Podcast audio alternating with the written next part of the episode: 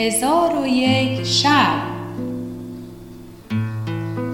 ترجمه عبداللطیف تسوجی تبریزی.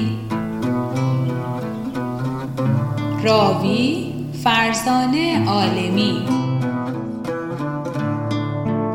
شب سیصد و شستم.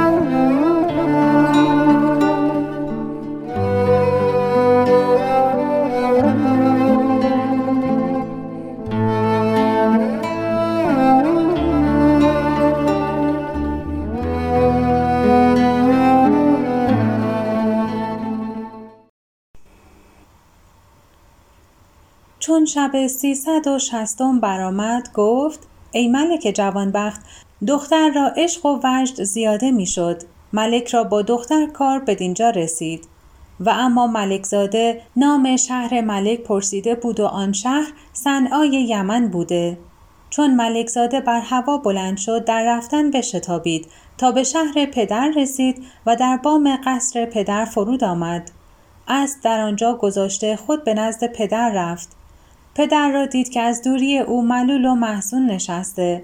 چون ملک او را بدید برخواسته او را در آغوش گرفت و فرهناک شد. آنگاه ملکزاده حکیمی که اسب را ساخته بود جویان گشت. پدرش گفت خدا آن حکیم را برکت ندهاد که او سبب دوری تو از من گشت و او اکنون به زندان اندر است. ملکزاده خلاص او را تمنا کرد. پس حکیم را از زندان به در آورده در حضور ملک حاضر ساختند. ملک او را خلعت بداد و با او نیکویی ها کرد ولی دختر بدو نداد.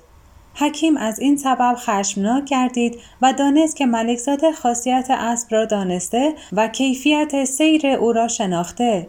پس از آن ملک با ملکزاده گفت مرا رأی این است که تو بدین اسب نزدیک نروی و پس از این او را سوار نشوی. از اینکه تو حالت او را ندانی که از او بر تو مذرت خواهد رسید.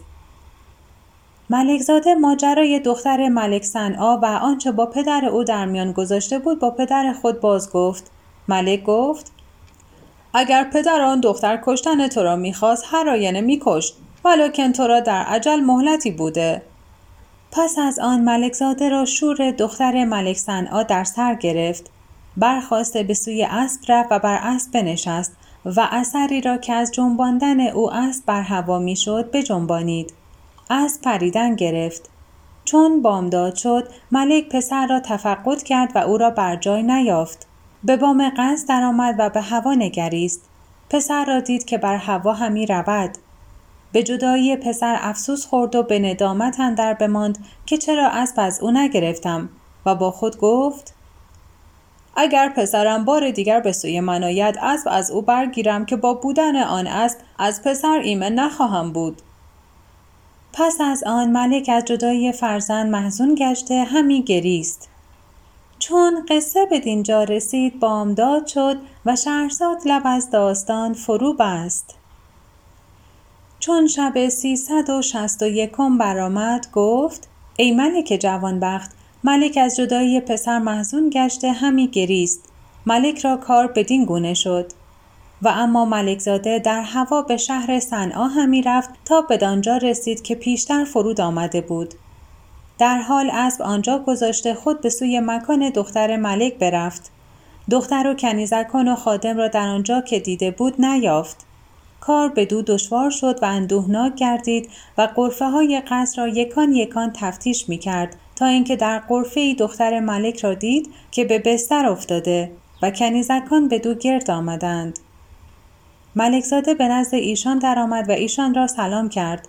چون دخترک آواز ملکزاده بشنید در حال بر پای خواسته او را در آغوش کشید و لبان او را ببوسید. ملکزاده گفت ای خاتون در این مدت از دوری تو به وحشت اندر بودم. دختر ملک گفت مرا وحشت از تو افزونتر بود.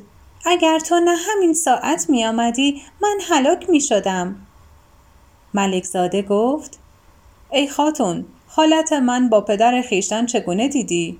به خدا سوگند اگر محبت تو در میان نبود هر آینه او را می کشم ولی از بحر خاطر تو او را نیز دوست دارم و آزردن او را نخواهم.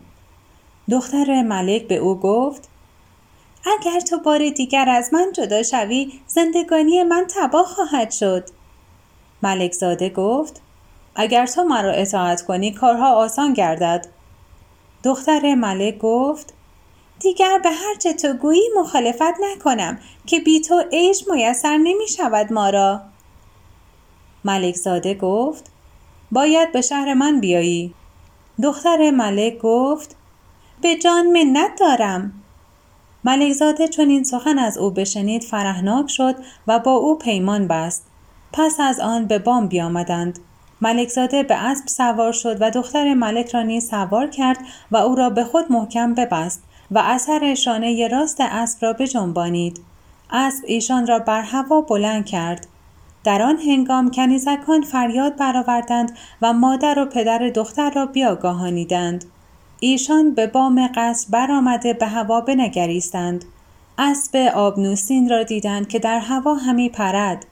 ملک فریاد برآورد و گفت ای ملک زاده تو را به خدا سوگند می دهم که بر ما رحمت آور و میانه ما جدایی میفکن ملک زاده گمان کرد که دختر از جدایی پدر و مادر پشیمان است. به او گفت ای فتنه روزگار اگر خواهی تو را به پدر و مادر بازگردانم. پریزاد گفت ای خاجه به خدا سوگن مراد من این است که هر جا تو باشی من با تو باشم که مرا محبت تو از پدر و مادر مشغول کرده. چون ملکزاده سخن او را بشنید فرهناک گشت و اسب را نرم نرم همی راند که دختر ملک آزرده نشود. همی رفتند تا اینکه مرغزاری خورم که چشمه های روان داشت بدیدند در آنجا فرود آمده بخوردند و بنوشیدند.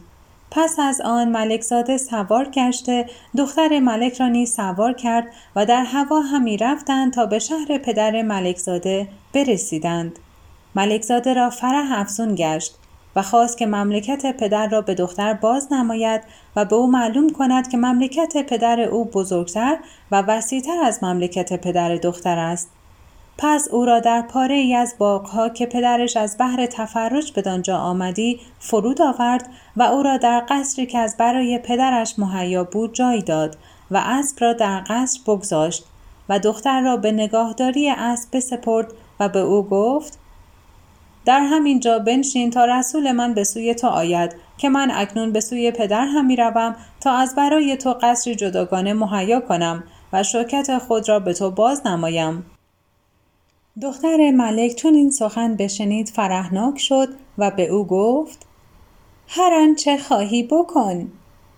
چون قصه به دینجا رسید بامداد شد و شهرزاد لب از داستان فرو بست چون شب سیصد و شست و دوم برآمد گفت ای ملک جوانبخت دختر ملک گفت هرچه خواهی بکن. و دختر ملک را به خاطر گذشت که او به شهر نخواهد رفت مگر به عزت و شوکت بدان سان که شایسته او باشد. پس ملک زاده دختر ملک را در آنجا گذاشته خود به نزد پدر بیامد. چون پدر او را دید به آمدنش فرهناک شد و ملک زاده به پدر گفت ای پدر بدان که دختر ملک صنعا را آورده و در خارج شهر در یکی از باغها گذاشتم و آمدم که تو را آگاه کنم تا تو موکب مهیا کرده به ملاقات او بیرون روی و حشمت و شوکت و انبوهی لشکر خود به او بنمایی. ملک در حال امر کرد که شهر را بیارایند و بزرگان دولت را با لشکریان جمع آورد و با حشمت کامل سوار گشت و ملکزاده زخیره هایی که ملوک را شاید حاضر کرد و از برای دختر مکانی ملوکانه مرتب ساخت و در آن مکان کنیزکان هندی و رومی و حبشی حاضر آورد و کنیزکان در آنجا گذاشته خود به سوی باغ رفت و به قصری که دختر را در آنجا گذاشته بود درآمد. دخترک را در آنجا نیافت و اسب را نیز در قصر ندید. آنگاه تپانچه بر سر و روی خود زد و جامه بر تن بدرید و به گرد باغ همی گردید. اثری از دختر نیافت. پس از آن با خود گفت این دختر خاصیت این اسب را از کجا دانست که من خاصیت اسب را بر او نشناسانده بودم؟ شاید حکیمی که این اسب ساخته بود به او برخورده او را به پاداش بدیهای پدر من برده. پس از آن ملکزاده باغبانان را بطلبید. به ایشان گفت آیا شما کسی دیدید که از اینجا بگذرد و یا به این باغ درآید؟ ایشان گفتند ما کسی جز حکیم فارسی ندیدیم که او به باغ درآمد که گیاهان از بهر دارو جمع آورد. چون ملکزاده سخن ایشان بشنید دانست که حکیم دخترک را برده. چون قصه به دینجا رسید بامداد شد و شهرزاد لب از داستان فرو بست. چون شب سیصد و شست و سوم برآمد گفت ای ملک جوانبخت ملکزاده چون سخن ایشان را بشنید دانست که حکیم دختر را برده. از غذا وقتی که ملکزاده دخترک را در باغ گذاشته نزد پدر رفته بوده حکیم فارسی را گذر به در قصر بیفتاد و اسب را در آنجا بدید. از دیدن او بسی فرهناک شد و اعضای او را جستجو کرد. همه را سالم یافت و خواست که او را سوار گشته برود. با خود گفت البته ملکزاده با این اسب کسی را آورده و او را اینجا گذاشته. پس به قصر اندر شده دخترکی دید در آنجا نشسته که به آفتاب همی ماند. پس بدان دختر نظاره کرد. دانست که همان دختر را ملکزاده آورده است و در این قصر گذاشته خود به سوی شهر رفته. در آن هنگام حکیم نزد آن ماهروی آمده زمین ببوسید. زهر جبین چشم برداشته او را بدید و او بسی زشت روی و بدصورت بود. به او گفت تو کیستی؟ حکیم گفت ای خاتون من رسول ملکزاده هستم. امر فرموده تا تو را از اینجا به جای دیگری که به شهر نزدیک است ببرم. دخترک چون این سخن بشنید به او گفت ملکزاده در کجاست؟ حکیم گفت در شهر به پیش پدر خیش است و به زودی به سوی تو خواهد آمد. دختر به او گفت مگر ملکزاده جز تو کسی نیافت که به سوی من بفرستد؟ حکیم از سخن او بخندید و به او گفت ای خاتون ملکزاده مرا به رسالت اختصاص نداد مگر به سبب زشتی منظر من که او بسی محبت با تو داشت رشک آورد که دیگری را بفرستد. وگرنه ملکزاده را مملوکان و خادمان و غلامان چندین هستند که در شمار نیایند. دختر ملک این سخن را باور کرد و راست پنداشت و با او برخاست. چون قصه به دینجا رسید بامداد شد و شهرزاد لب از داستان فرو بست. چون شب سیصد و برآمد گفت ای ملک جوانبخت دخترک سخن او را راست پنداشت. در حال برخاست و دست بر دست او بنهاد و به او گفت ای پدر چه آورده ای که سوار شوم؟ حکیم گفت ای خاتون اسبی که با او بیامدی سوار شو. دختر ملک گفت من تنها بر آن اسب نتوانم سوار شد. حکیم از سخن او تبسم کرد و به او گفت من با تو سوار شوم. پس حکیم سوار شد و او را سوار کرده به خود محکم بست و او نمی‌دانست که چه قصد دارد. پس از آن حکیم اثر شانه راست بجنبانید. اسب در حال بجنبید و بر هوا بلند شد و ایشان را برد تا اینکه شهر از نظر ایشان ناپدید گشت. دختر به حکیم گفت کجاست آن سخنی که از ملکزاده گفتی؟ حکیم گفت ملکزاده را خدا بکشد که پلیترین مردمان است. دخترک گفت وای بر تو چگونه فرمان خاجه را مخالفت کنی؟ حکیم گفت او خاجه من نیست مگر تو مرا نمی‌شناسی؟ دختر گفت لا والا تو خیشتن به من بشناسان. حکیم گفت من آن سخن را از راه حیلت به تو گفتم که رسول ملکزاده هستم و تو را فریب داده آتش حسرت به دل ملکزاده نهادم. بدان که من از برای این اسب به افسوس اندر بودم. از آنکه این اسب صنعت من است و ملکزاده بر این اسب دست یافته بود. و اکنون الحمدلله که من بر تو و اسب هر دو دست یافتم و دل ملکزاده را بسوختم چنان که او دل مرا سوخته بود. دیگر تو را هرگز نخواهد دید ولی تو خوشدل باش که من از برای تو از او سودمندترم. چون دخترک این سخن بشنید تپانچه بر رخسار زد و آواز به ناله بلند کرده گفت وای بر من! نه حبیب به دست آوردم و نه نزد پدر و مادرم بماندم. پس دخترک از این حادثه سخت بگریست و حکیم او را همی برد تا به بلاد روم برسیدند.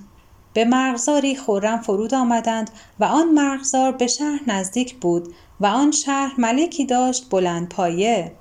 اتفاقا در آن روز ملک از بحر نخجیر بیرون آمده بر آن مرغزار بگذشت. حکیم را دید که با دخترکی در پهلوی اسب آبنوسین ایستادند. غلامان ملک به ایشان گرد آمدند. حکیم را با دختر بگرفتند و اسب آبنوسین را برداشته در پیش ملک حاضر آوردند.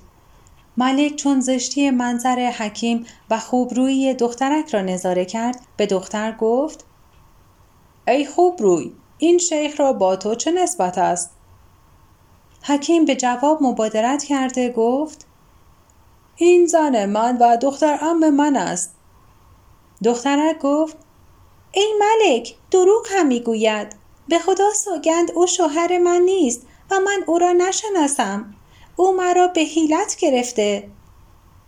چون ملک مقالت دختر بشنید به آزردن حکیم بفرمود. او را چندان بزدند که به هلاکت نزدیک شد. پس از آن ملک بفرمود او را برداشته در شهر به زندان اندر کنند و ملک دخترک را با صورت اسب با خود بیاورد ولی خاصیت اسب نمی‌دانست. حکیم را با دخترک کار بدین گونه شد. و اما ملک زاده چون از دختر ملک نومید شد لباس سفر بپوشیده از پس ایشان روان گشت. از شهری به شهری همی رفت و از اسب آبنوسین همی پرسید.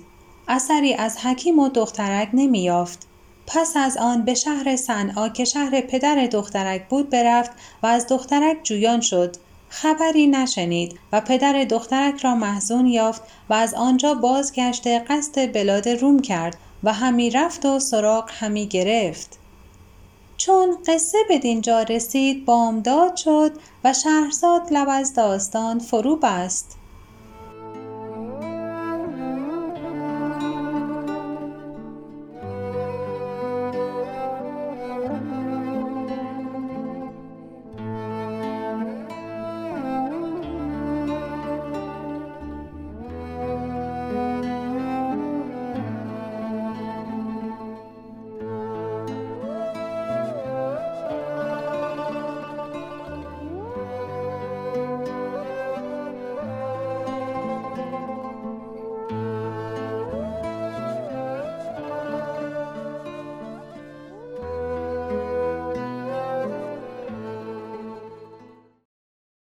چون شب سیصد و شست و پنجم برآمد گفت ای ملک جوانبخت ملک زاده قصد بلاد روم کرده همی رفت و نشان ایشان همی پرسید. اتفاقا به کاروانسرایی فرود آمد و جمعی از بازرگانان را دید که نشسته حدیث می کنند. به ایشان نزدیک نشسته بشنید که یکی از ایشان می گفت چیزی عجیب دیدم. گفتند چه دیده ای؟ گفت به فلان شهر اندر بودم. از مردمان شهر شنیدم که روزی ملک آن شهر به نخجیرگاه رفته به مرغزاری گذشته بود و در آنجا مردی را با دخترکی در پهلوی اسب آبنوسین ایستاده یافت و آن مرد بسی زشت و دخترک بسیار خوبروی بوده و اما اسب آبنوسین صورت عجیب و صنعت غریبی داشته. حاضران از آن مرد پرسیدند که ملک به ایشان چه کرده بود؟ بازرگان گفت ملک آن مرد زشت منظر را گرفته از حالت دخترک جویان شده. او را دعوی این بوده است که این دخترک مرا زن و دختر ام است ولی دخترک سخن او را تصدیق نکرده او را به دروغ و بهتان نسبت داده و گفته بود که او مرا به حیلت به دست آورده. پس ملک دخترک را از او گرفته او را به زندان اندر کرده و اما اسب آبنوسین را ندانم که چه کار کردند. ملکزاده چون این سخن از بازرگان بشنید به نزدیک او رفته به نرمی با او سخن گفت و از نام شهر و نام ملک شهر بپرسید و نام شهر و نام ملک شهر را یاد گرفت و آن شب را به نشاط و سرور به روز آورد. چون روز برآمد از آن شهر بیرون آمده روان شد و همی رفت تا بدان شهر که بازرگان گفته بود برسید. چون خواست که به شهر درآید دربانان او را گرفته در پیشگاه ملک حاضر آوردند. تا ملک از حالت او باز پرسد و سبب آمدن او را بدان شهر بداند و اگر خداوند صنعتی باشد صنعت او بشناسد و ملک را عادت همین بوده. و چون آمدن ملکزاده بدان شهر هنگام شام بود در آن وقت فرصت حاضر آمدن به پیشگاه ملک نشد. دربانان او را به زندان بردند. چون زندانبانان حسن و جمال او را بدیدند نپسندیدند که او را به زندان اندر کنند. پس در خارج زندان در نزد خویشتن بنشاندند. چون خوردنی بیاوردند ملکزاده با ایشان تعام خورد و به حدیث گفتن بنشستند و رو به ملکزاده کرده به او گفتند تو از کدام شهری؟ گفت از بلاد پارس همی آیم. زندانبانان به سخن او بخندیدند و به او گفتند ای جوان پارسی ما حدیث مردم پارسی بسی شنیده ایم و حالت ایشان بسی دیده ایم ولی این پارسی که در نزد ماست دروغگوتر از او کس ندیده ایم. دیگری از ایشان گفت از او روتر نیز کس نخواهد دید. ملکزاده به ایشان گفت از دروغ او به شما چه آشکار گشته؟ گفتند او را گمان این است که ملک او را در نخجیرگاه دیده که با دخترکی بدی الجمال ایستاده بوده و اسبی از آبنوس با ایشان بوده است که ما هرگز بدان خوبی صنعت ندیده و اکنون آن دخترک در نزد ملک است و ملک بدو مفتون گشته ولی آن دخترک دیوانه است. اگر این حکیم راستگو بودی هر آینه او را معالجت کردی که ملک بسی احتمام در معالجت او دارد. و اما اسب آبنوسین در خزانه ملک است و آن مرد زشت رو در نزد من به زندان اندر است و هر نیمه شب از گریه و ناله ما را نگذارد که به خواب رویم. چون قصه به دینجا رسید بامداد شد و شهرزاد لب از داستان فرو بست. چون شب سیصد و شست و ششم برآمد گفت ای ملک جوانبخت چون زندانبانان خبر حکیم پارسی با ملکزاده بگفتند او را به خاطر گذشت که تدبیری کند تا به مقصود خیشتن برسد. چون زندانبانان خواستند که به خواب شوند ملکزاده را به زندان اندر کرده در به روی او ببستند. ملکزاده شنید که حکیم میگرید و به پارسی نوحه می کند و می‌گوید چگونه خود را و ملکزاده و دخترک را ستم کردم که نه دخترک از برای ملکزاده گذاشتم و نه خود به مورد خیشتن برسیدم و اینها همه از سوء تدبیر من بوده است. از آنکه چیزی را که نه در خور من بود طلب کردم و هر کس چیزی را که نه در خور اوست طلب کند به چنین ورطه ای که من افتادم بیفتد. چون ملکزاده سخن حکیم بشنید به پارسی با او گفت تا کی بدین سان نالان و گریان هستی؟ مگر چنان دانسته ای که آنچه به تو رسیده به کسی دیگر نرسیده؟ چون حکیم سخن او را شنید با او اونس گرفت و حالت خود به او شکایت کرد و مشقتی که به دو روی داده بود به او باز گفت چون بامداد برآمد دربانان ملکزاده را گرفته بیاوردند. ملک را آگاه کردند که این جوان دوش بدین شهر درآمد و فرصت آوردن به پیشگاه ملک نشد. پس ملک با ملکزاده گفت از کدام شهری و چه نام داری و صنعت تو چیست و بدین شهر از بهر چه آمده ای؟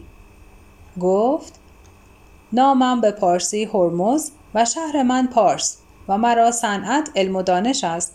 خاصه علم طب را نیک دانم و در معالجت دیوانگان استادم و بدین سبب در اقالیم و شهرها همی گردم تا بر علم خود علمی فضایم و اگر یکی بیمار بینم معالجتش کنم.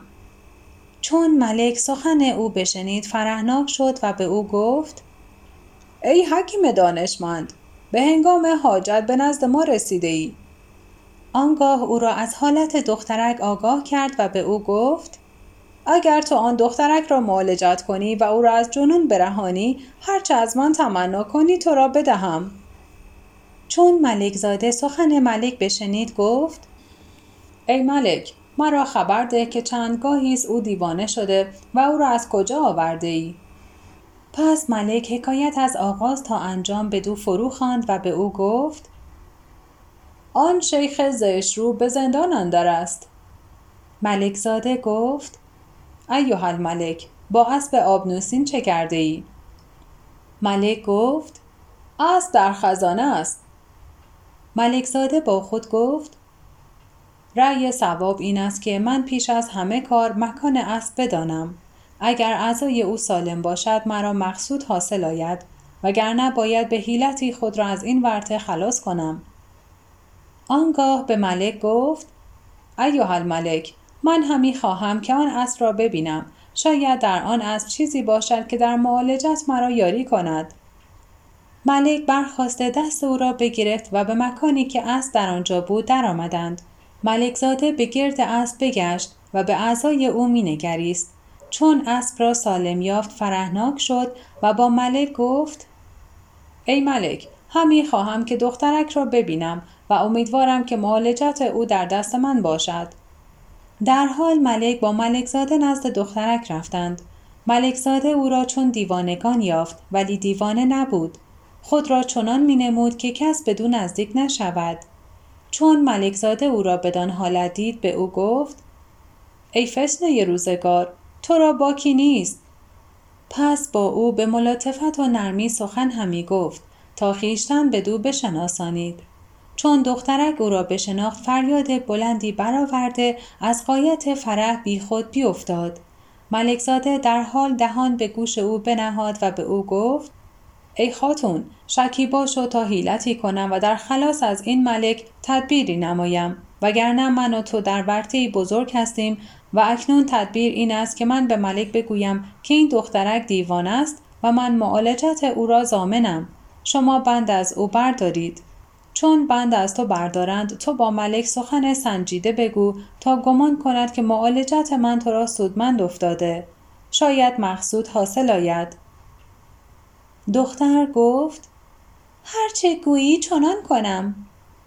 پس ملک زاده گفت ای ملک از اقبال تو درد دخترک بدانستم و داروی او بشناختم و او را از جنون اندکی خلاص کردم. چون قصه به دینجا رسید بامداد شد و شهرزاد لب از داستان فرو بست.